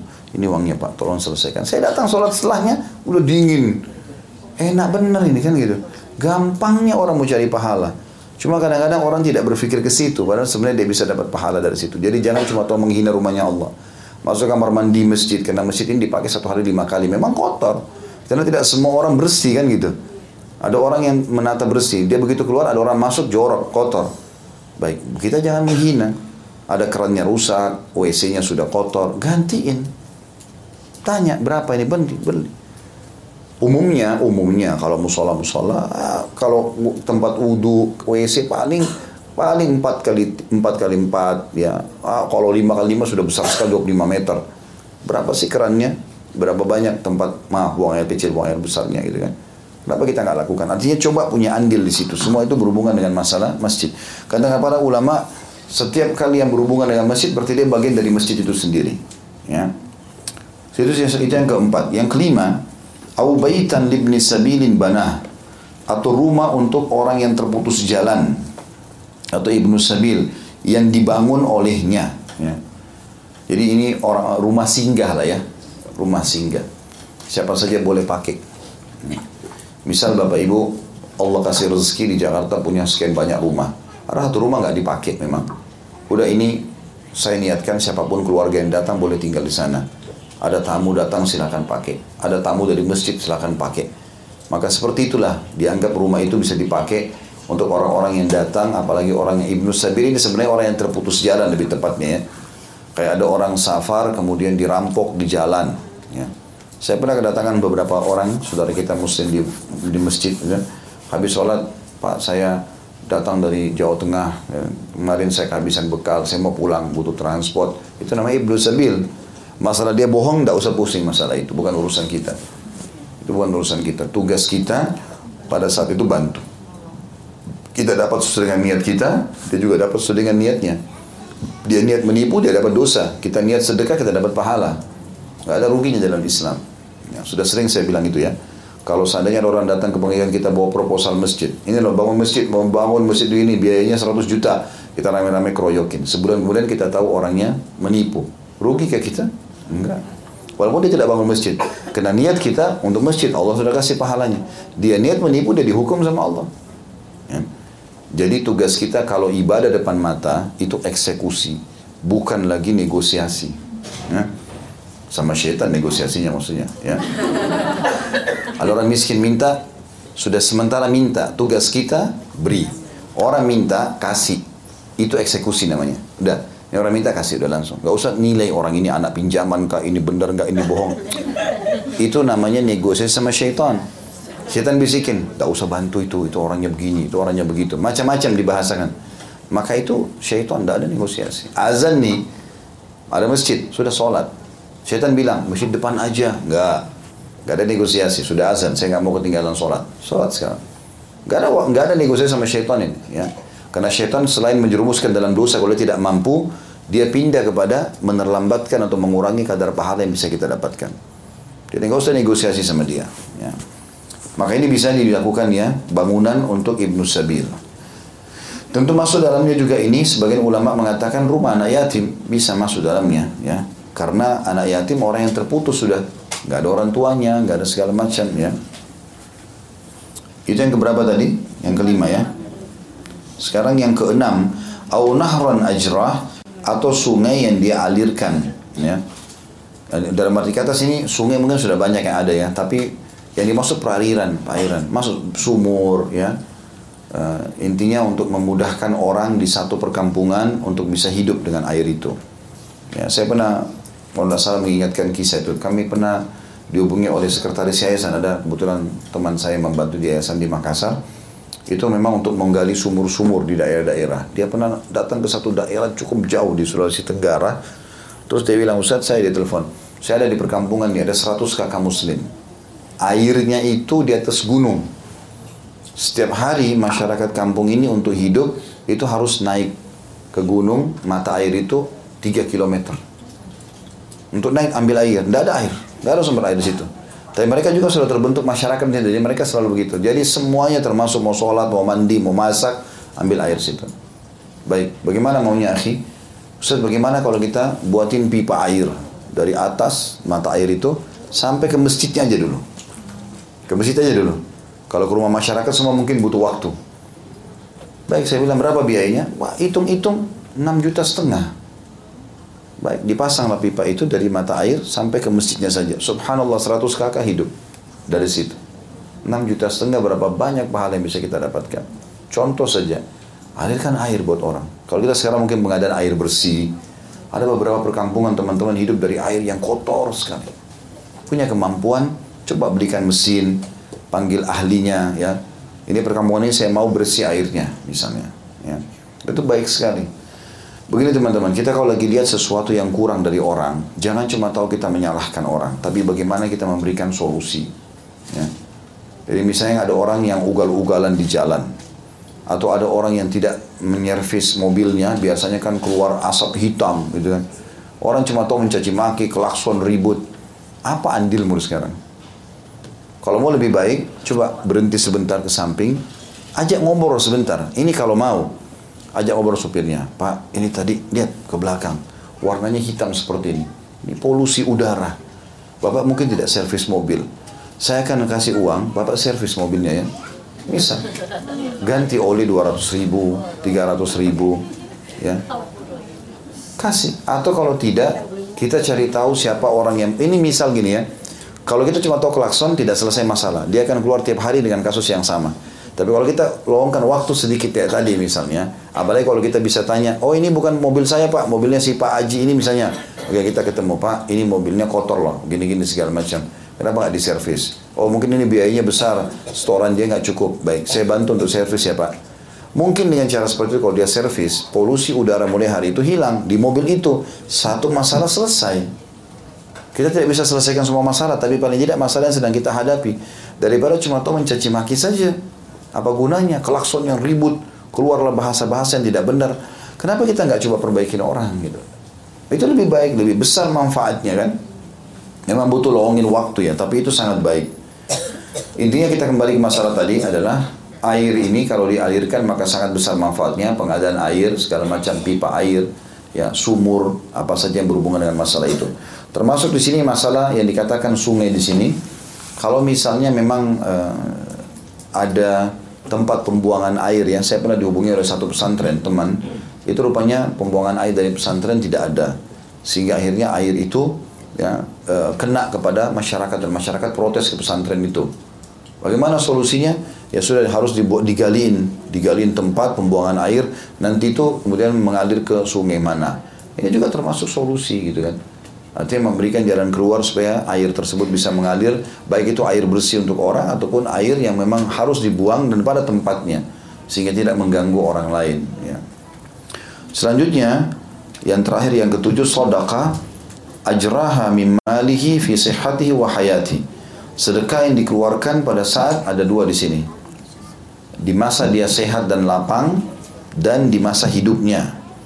Semua itu akan mengikuti dia pada saat dia sudah meninggal. Jadi sedekah besar manfaatnya. Dan ini tadi sebagian juga sudah masuk dalam sedekah. Tapi ini secara umum lah ya. Kalau kita bicara sedekah masuk segala macam hal. Bisa makanan, pakaian, uh, rumah, bisa uh, kendaraan ya, bisa harta, uang maksudnya, bisa emas, bisa perak banyak sekali ya, substansinya cukup banyak. Maka itu yang dikeluarkan pada saat kita keluarkan lagi sehat itu berbeda ya pahalanya. Terlebih lagi kalau Bapak Ibu dalam sedekah ini sengaja keluar mencari sumber sedekah. Jadi usahakan Bapak Ibu sekalian jangan tunggu saja orang minta.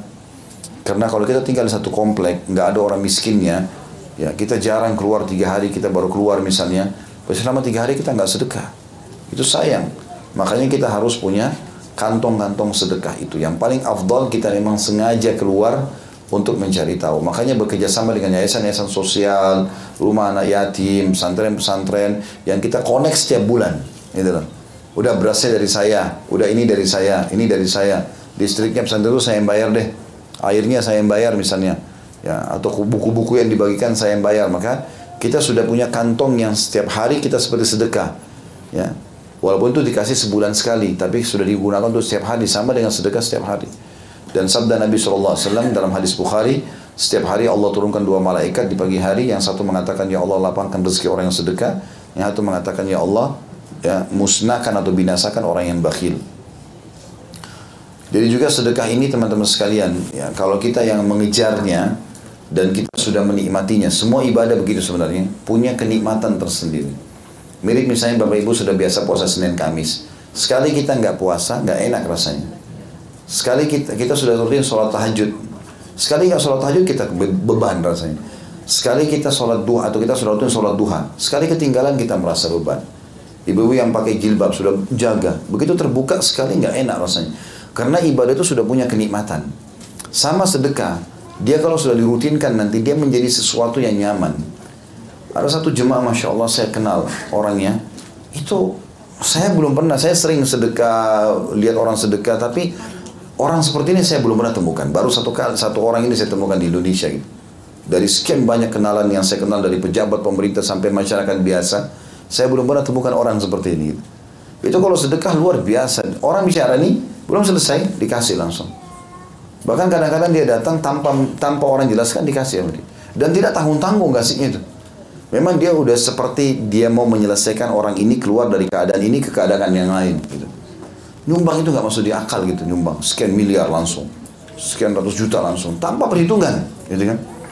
Dan saya tanya, apa yang membuat diri antum mau begitu? Dia bilang, Ustaz, setelah saya tahu keutamaan sedekah, dan saya yakin Allah akan ganti itu, maka ini seperti sudah satu ketagihan. Saya kalau nggak sedekah sehari rasanya nggak enak. Muncul ketagihan itu. Kenapa muncul ketagihan? Karena sudah dijadikan rutinitas. Udah nggak enak rasanya kalau nggak lakukan. Orang kalau sudah biasa baca Quran, nggak enak kalau nggak baca lagi. Karena sudah rutin, ya. Makanya harus dirutinkan. Maka sedekah ini bisa menjadi sumber rezeki kita yang utama. Dan ini perhatikan ya, sedekah itu dua fungsi utamanya. Pertama dia bisa ya menjadi Uh, sumber pahala yang besar dan mendatangkan rezeki juga ya. Kemudian yang kedua dia bisa menyelesaikan permasalahan. Karena kalau kita hadapi masalah seberat apa pun, anaknya nakal, rumah tangganya masih kacau, apa saja sedekah obatnya. Sedekah obatnya. Coba cari orang miskin, sedekah kepada mereka. Niat bertawassul dengan amal soleh itu. Sedekah itu supaya masalah kita selesai. Insya Allah selesai. Bismillah selesai. Ada buku pernah saya anjurkan Bapak Ibu beli judulnya Keajaiban Sedekah. Ya, itu coba dibeli buku itu. Tidak seberapa harganya, mungkin 25 ribu atau 30 ribu buku itu. Tapi bagus kisah-kisah dalam kisah nyata segala macam supaya kita mau melakukan itu. Ya, Allah alam. Ini uh, hadis yang pertama yang kita pelajari. Kita masuk hadis setelah itu. Hadis nomor 113 dan ini hadis nomor 2 dengan sanad sahih dari Abu Qatadah radhiyallahu anhu dia berkata, Rasulullah SAW bersabda, khairu ma yukhallifur rajulu min ba'dihi thalath.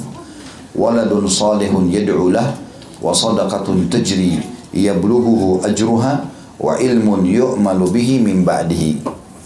Sebaik-baik peninggalan seseorang sesudah wafatnya adalah maksudnya yang paling baik menjadi penyebab derajatnya tinggi, pahalanya besar, namanya harum tiga perkara. Yang pertama anak soleh yang mendoakannya. Ya. Tadi kita sudah bicara masalah itu ya, bagaimana mencetak anak-anak soleh sehingga bisa menjadi amal jariah buat kita. Yang kedua sedekah jariah yang pahalanya sampai kepadanya. Sedekah jariah berarti semua yang bermanfaat dalam jangka waktu panjang, wakaf tanah, bangunan, ya apa saja ya. Kemudian yang ketiga, ilmu yang diamalkan sesudah wafatnya. Artinya, dia mengajarkan orang sehingga orang itu praktikin setelah dia wafat. Ini sudah kita jelaskan tadi tentunya. Hadis riwayat Ibnu Majah dengan sanad sahih. Juga telah disebutkan dalam bab 1 nomor 12 dari hadis Abu Hurairah lanjutannya ya. Idza mata ibnu Adam inqata amalu illa min thalath sadaqatin jariyah atau ilmin yuntafa'u bihi aw waladin salihin yad'u lah jika anak cucu Adam meninggal dunia atau mati maka terputuslah amalnya kecuali dari tiga hal. Kata ulama tentu masih ada amal-amal lain ya. Tetapi tiga sumber ini selama hidupnya dia bisa lakukan sebenarnya. Dan ini bisa jadi amal jariah buat dia pada saat meninggal. Yaitu sedekah jariah, ya sedekah yang terus bermanfaat. Tadi saya bilang wakaf bangunan, tanah dan segala macam. Atau ilmu yang dapat dimanfaatkan. Atau anak soleh yang mendoakannya. Hadis ini diriwayatkan oleh Imam Muslim. Baik hadis ini sudah kita jelaskan tadi ya, karena masuk dalam penjelasan yang sebelumnya. Kita langsung pindah ke hadis nomor 114. Tepatnya hadis nomor 3. Dan ditulis itu sahih di atau hadis ini sahih karena dikuatkan dengan riwayat lain. Diriwayatkan dari Abu Umamah radhiyallahu anhu, dia berkata, aku mendengar Rasulullah sallallahu alaihi wasallam bersabda, "Arba'un tajri alaihim ujuruhum ba'dal maut." Rajulun mata murabitan fi sabilillah ورجل علم علما فأجره يجري عليه ما أمل به ورجل أجرى صدقة فأجرها له ما جرت ورجل ترك ولدا صالحا يدعو له Empat orang yang pahalanya atau pahala mereka terus mengalir kepada mereka setelah wafat atau mati. Yang pertama, seseorang yang mati dalam keadaan bersiap siaga menghadapi musuh di jalan Allah. Jadi murabit itu disilakan orang yang berdiri di perbatasan antara umat Islam, pasukan Islam sama pasukan orang kafir. Ini juga ada hadis lain yang berbunyi ribatu yauman fi sabilillah khairu minad dunya wa ma fiha. Ribat atau berjaga-jaga di perbatasan antara Islam sama kafir yang bisa orang Islam siap saat diserang, maka dia berjaga-jaga kalau kapan diserang dia membelahnya. Itu satu hari saja lebih baik daripada dunia dan seluruh isinya. Ini contoh misalnya teman-teman kita di Palestina ya sekarang. Mereka itu umumnya semua murabit. Kenapa murabit? Karena bisa setiap saat diganggu oleh penjajah. Dulu Indonesia juga waktu dijajah oleh Belanda begitu. Kita dihitung seperti kalau dia niatkan ribat, artinya setiap saat dia bisa melawan musuh ya dan membela umat Islam, maka masuk dalam ribat. Kalau ada orang lagi ribat, lagi berjaga-jaga di perbatasan Islam sama orang kafir lalu dia terbunuh, maka pahalanya terus dijalankan oleh Allah. Walaupun dia tidak melakukan apa-apa, cuma duduk berjaga-jaga misalnya, maka itu terus dicatatkan pahala setelah dia meninggal. Kemudian yang kedua, seseorang yang mengajarkan ilmu. Ini juga sudah panjang lebar kita jelaskan tadi. Bagaimana kita belajar lalu kita mengajarkannya. Maka pahalanya mengalir kepadanya setelah ia diamalkan. Nah. Kemudian seseorang yang mengeluarkan sedekah maka pahalanya mengalir kepadanya selama ia dimanfaatkan. Itu yang ketiga. Dan yang keempat seseorang yang meninggalkan anak soleh yang mendoakannya. Hadis ini diriwayatkan oleh Imam Ahmad, Al-Bazzar, Al-Tabarani dalam Mu'jam Al-Kabir dan juga Mu'jam Al-Awsat dan sahih hadis ini diambil dari beberapa atau diriwayatkan dari beberapa orang sahabat Nabi. Baik itu hadis-hadis yang berhubungan di awal bab kita. Lalu dikatakan ada pasal lagi di sini ya. Kita selesaikan pasal ini insya Allah biar kita selesaikan bab nomor 7 ini ya. Hadisnya adalah nomor 115, tepatnya hadis nomor 4 dalam bab kita. Hadis sahih dari Abu Mas'ud Al-Badri radhiyallahu anhu. Anna rajulan ata an-nabiy sallallahu alaihi wasallam yastahmilu faqala innahu qad ubdi'a bi. Faqala Rasulullah sallallahu alaihi wasallam i'ti fulana fa'atahu fahamalah. فقال رسول الله صلى الله عليه وسلم من دل على خير فله مثل أجر فاعله أو قال عامله bahwasanya seorang laki-laki telah datang kepada Nabi Shallallahu Alaihi Wasallam agar membawanya di atas tunggangan. Dia berkata, tungganganku sakit. Rasulullah SAW bersabda atau menjawab, datanglah kepada si fulan. Lalu dia mendatanginya dan si fulan itu membawanya bersamanya. Maka Rasulullah SAW bersabda, barang siapa menunjukkan kepada kebaikan, maka dia memperoleh seperti pahala yang mengerjakannya. Atau dia berkata orang yang melakukannya. Hadis ini diriwayatkan Imam Muslim, Abu Daud dan juga Tirmidzi. Ya, jadi hadis ini memberikan pelajaran kepada kita termasuk yang bisa menjadi pahala besar adalah seseorang menunjukkan pada kebaikan. Kalau tadi kan kebanyakan masalah ilmu dan anak soleh, ini kebaikan secara umum. Ada orang datang, dia mau e, membantu seseorang.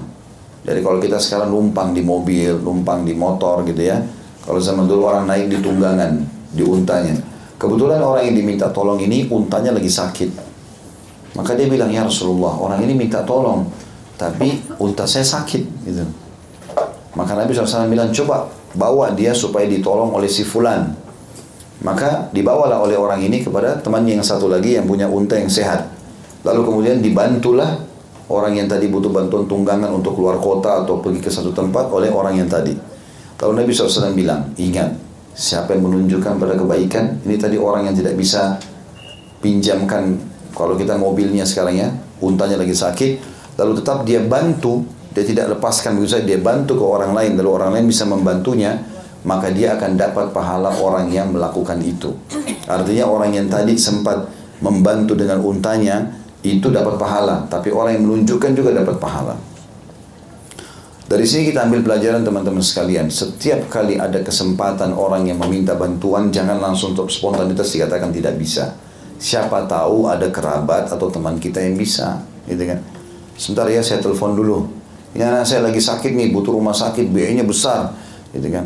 Kita tidak bisa bantu semuanya. Baik, tunggu sebentar ya. Mungkin kita bisa share di grup, ya mungkin orang-orang pada ngumpul atau kita sampaikan kepada siapa di antara kerabat yang kita kenal atau teman yang memang Allah bukakan rezeki sama dia dan suka bersedekah mungkin dia bisa bantu maka dengan dia bantu kita dapat pahala ya.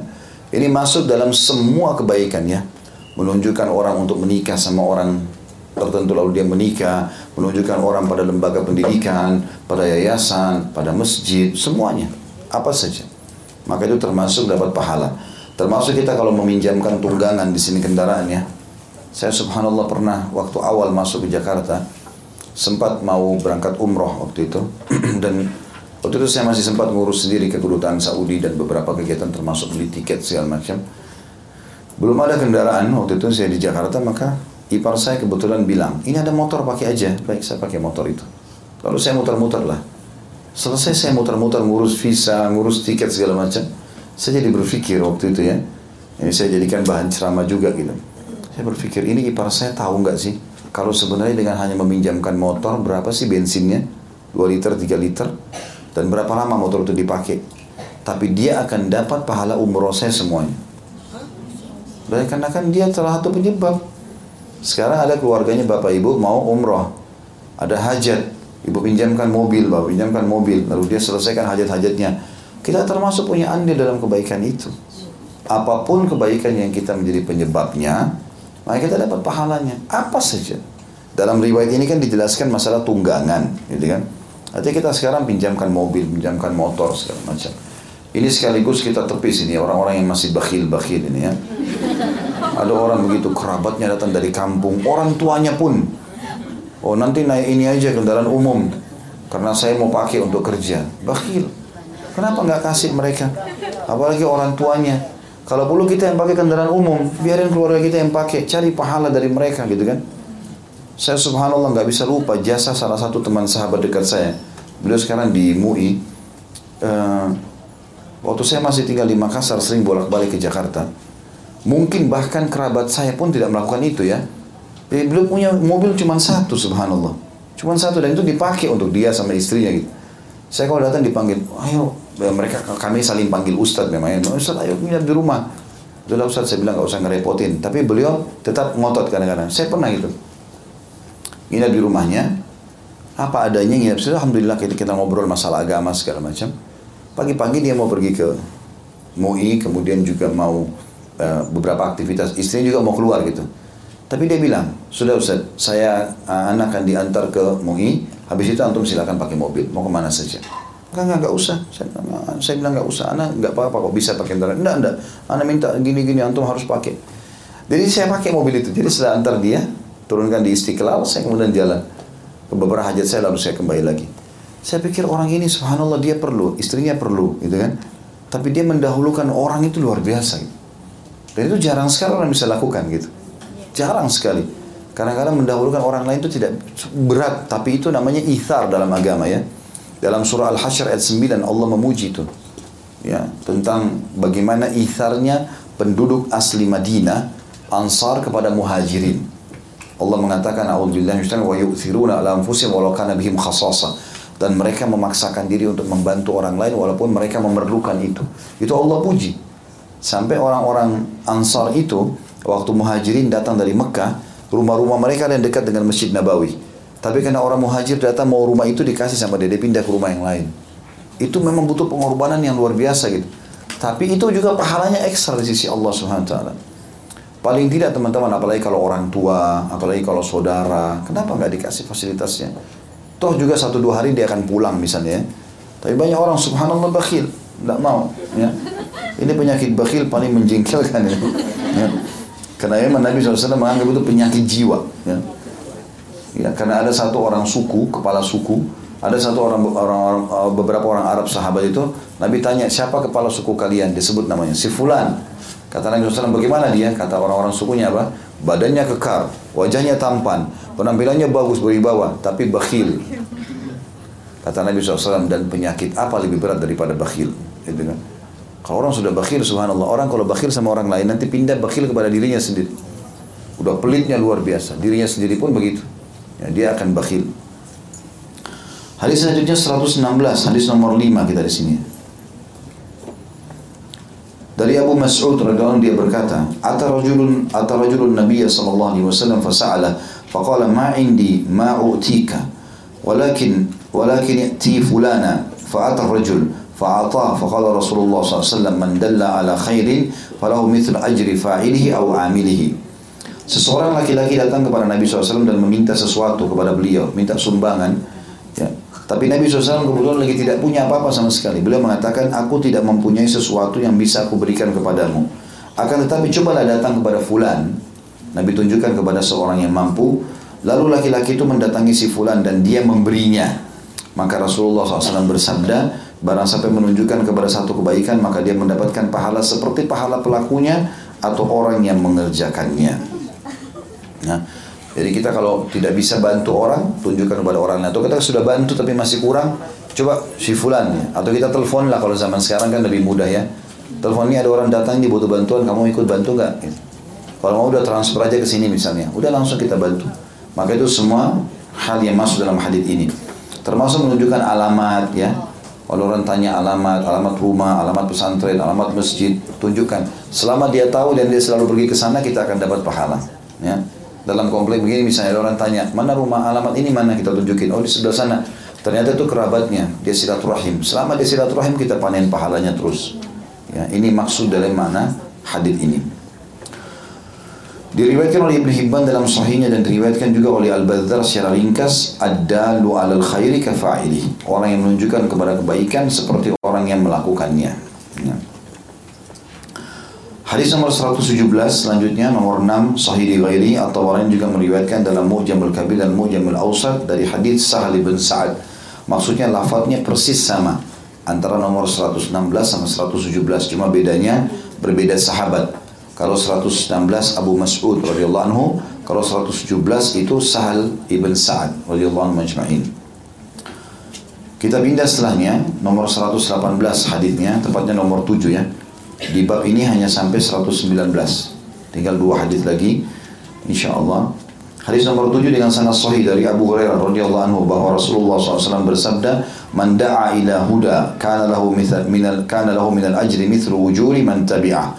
لا ينقص ذلك من أجورهم شيئا ومن دعا إلى ضلالة كان عليه من الإثم مثل آثام من تبعه لا ينقص ذلك من آثامهم شيئا Barang siapa yang mengajak kepada petunjuk Maksudnya kebaikan Menunjukkan kepada amal saleh maka dia mendapatkan pahala seperti orang yang mengikutinya tanpa mengurangi pahala mereka sedikit pun. Dan barang siapa yang mengajak kepada kesesatan, maka dia memikul dosa seperti dosa-dosa orang yang mengikutinya tanpa mengurangi dosa mereka sedikit pun. Hadis ini sahih riwayat Imam Muslim. Karena di sini juga sejenisnya telah disebutkan dalam bab anjuran menunaikan kebaikan. Hadis ini teman-teman memberikan poin penting buat kita di sini. Pelajaran tambahan dari hadis-hadis yang sebelumnya yaitu siapa yang menunjukkan kepada kebaikan ya. Menjadi penyebab orang jadi faham tentang sesuatu kebaikan. Baik itu sholat, baik itu puasa mungkin ibu-ibu dan bapak sekalian anak-anaknya di rumah pembantunya ya. Ini saya singgung masalah pembantu karena banyak orang tidak peduli. Ya pembantu kerja sekian tahun di rumahnya sholatnya pun tidak diperhatikan. Mungkin nggak pernah dikasih sejadah nggak pernah disiapkan Quran nggak pernah dikasih kasihlah gitu kan Kemudian kalau perlu putarkan radio yang Islam, dia dengar sambil masak, sambil bersihkan, maka jadi pahala. Ya, ada orang subhanallah sekian tahun tidak ada perubahan sedikit pun. Maka ini disayangkan sekali. Kesempatan dia melakukan perbuatan-perbuatan baik pada mereka. Maksud dalam masalah ini adalah siapa pun yang mengajak kebaikan. Kayak tadi mau pergi pengajian sini. Kalau misalnya mau pergi pengajian kita dapat pahala.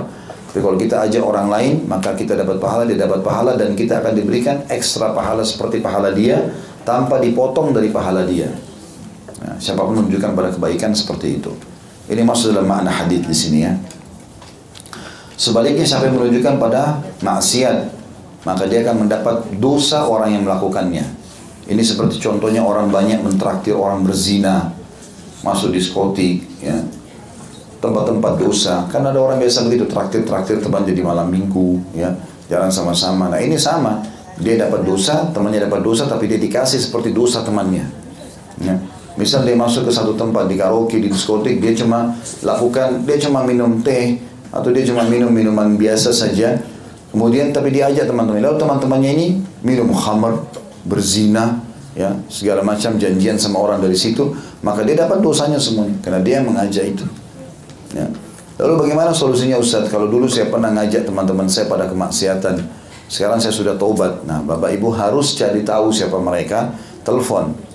Saya dulu pernah ajak kamu, ingat dulu, itu salah loh. Saya sekarang sudah tahu ya, saya berlepas diri. Supaya kita lepas dari dosanya dia, kalau dia masih melakukan itu. Karena ada orang subhanallah jadi pahlawan tapi bukan pada tempatnya nih. Ngajar orang berzina. Diajak teman-temannya sama-sama pergi ke puncak, pergi ke Bandung, pergi ke mana. Kemudian temannya ini belum pernah zina sebelumnya. Lalu diajarin sama dia, gak usah takut, begini, begitu, begini. Diajarinlah kemaksiatan itu. Maka selama temannya buat zina, dia panen dosanya. Kan bahaya sekali. Karena dia mengajarkan, mungkin temannya tadi takut, tidak berani. Tapi jadi berani gara-gara dia. Ini khamr, oh nggak apa-apa, coba aja. Saya juga dulu gitu kok, pusing sedikit. Ya, Tapi sekarang nggak apa-apa. Nah orang jadi buat, hanya dapat dosa lah dia. Dan sekian banyak contoh-contoh dalam masalah ini. Pokoknya semua keburukan jangan jadi penyebabnya. Dan kalau kita pernah ajak orang, maka berhenti. Sebagian ulama mengatakan untuk menyempurnakan taubat kalau orang pernah mengajak orang keburukan atau pernah mengajarkan selain memberitahukan kepada mereka itu dulu saya ajarin salah loh ya saya sekarang berlepas diri ya itu itu nggak boleh sebenarnya dan kita insya Allah minta petunjuk sama Allah Allah ingatkan siapa orang-orang itu juga selain daripada itu, kalau kita pernah sedekah, maksudnya kita bukan, kalau dalam maksudnya tidak makan sedekah ya. Kalau orang pernah traktir teman-temannya pada perzinahan, pada perbuatan-perbuatan haram ini, maka untuk menyempurnakan tobatnya, dia bersedekah sekarang, kira-kira senilai itu dulu. Misal dia biasa traktir temannya di malam minggu tiga orang. Tiap keluar pasti dia yang belikan khamernya, ya, atau dia yang mengajak berzina, atau dia yang bayarkan kamar hotelnya. Misal dia keluarkan 2 juta, misalnya per pekan. Ya udah, dia sekarang sedekah dengan niat menebus itu. Itu yang dicontohkan oleh Ikrimah bin Abi Jahal radhiyallahu anhu. Ayahnya Abu Jahal, Fir'aunnya umat ini. Ikrimah anaknya dan Ikrimah ini selalu ayahnya ke mana-mana ikut dia. Selalu jadi Abu Jahal ini perangi Islam dengan lisannya dia ikut juga, dengan harta dia juga ikut, perang dengan dengan tangannya dengan fisiknya dia juga ikut. Maka setelah masuk Islam setelah pembebasan kota Mekah, Ikrimah nangis, dia baru sadar dia kalau baca Quran dia nangis. Dia bilang ini kitabnya Allah, kitabnya Tuhanku yang aku lalaikan selama ini. Lalu dia bilang sama Nabi SAW, Ya Rasulullah, mulai sekarang saya akan bersedekah sejumlah harta yang dulu pernah saya sedekahkan untuk memerangi anda dan Islam. Untuk menebus itu dulu, saya akan sedekah dalam Islam senilai itu. Ya semampunya, dia berusaha untuk keluarkan, untuk membersihkan kesalahan dia. Karena kalau tidak, ini kan ada ancamannya. Siapa yang menunjukkan pada keburukan, lalu eh, orang-orang ikuti maka dia akan panen dosanya. Ya, teman-teman juga yang menjadi artis misalnya, kemudian dia taubat, contoh dia pernah buat cuplikan-cuplikan yang senonoh lah, tidak baik itu. Maka dia harus sampaikan, itu medsos dia sampaikan. Kalau saya sudah taubat ya, minta supaya ditarik semua. Jadi mulai sekarang saya berlepas diri kalau ada cuplikan yang dulu-dulu, udah dia lepas. Walaupun ada orang nonton, lagi misalnya tersebar, udah dia sudah berlepas diri. Dia harus sampaikan, karena kalau tidak jadi dosa bagi dia. Orang jadi syahwat gara-gara dia, orang jadi ini gara-gara dia, gitu kan? Itu resikonya. Kalau nggak mau menjadi dosa jariah bagi dia, harusnya dia sadar, dia sampaikan masalah itu. Yang terakhir di sini kita pelajari hadis nomor 119 dan nomor 8 di dalam uh, bab kita ini sahih tapi mauquf ya, maksudnya mauquf hanya sampai kepada sahabat saja. Dari Ali radhiyallahu anhu dia berkata, Allah SWT berfirman, A'udzu billahi minasyaitonir dalam surah Tahrim ayat 6, "Qu anfusakum wa ahlikum nara." Peliharalah dirimu dan keluargamu dari api neraka. Kata beliau, "Allimu ahlikum al-khair." Ajarilah keluargamu kebaikan. Diriwayatkan oleh Al-Hakim secara mauquf dan dia berkata sahih berdasarkan syarat keduanya. Artinya di sini Ali bin Abi Thalib mengajarkan kepada kita tentang tafsir At-Tahrim ayat 6. Itu karena Allah suruh menyelamatkan diri kita dan keluarga dari api neraka. Bagaimana caranya? Beliau mengatakan maknanya adalah Allah seperti mengatakan ajarkan keluarga kalian, istri, suami, anak, orang tua, semua ini kita ajarkan kebaikan dan kebaikan hanya yang dianggap baik dalam syariat. Ya, dan keburukan semua yang dianggap buruk dalam syariat. Maka ini juga sama dengan bab kita yaitu bagaimana caranya seseorang untuk menyebarluaskan kebaikan-kebaikan dan menutup semua pintu-pintu keburukan. Allahu. Ini bahasan kita insya Allah dan pertemuan akan datang kita akan lanjutkan lagi bab ke-8 masalah ancaman menyembunyikan ilmu. Subhanakallahumma bihamdika asyhadu an la ilaha illa anta astaghfiruka wa atubu ilaik. Wassalamualaikum warahmatullahi wabarakatuh.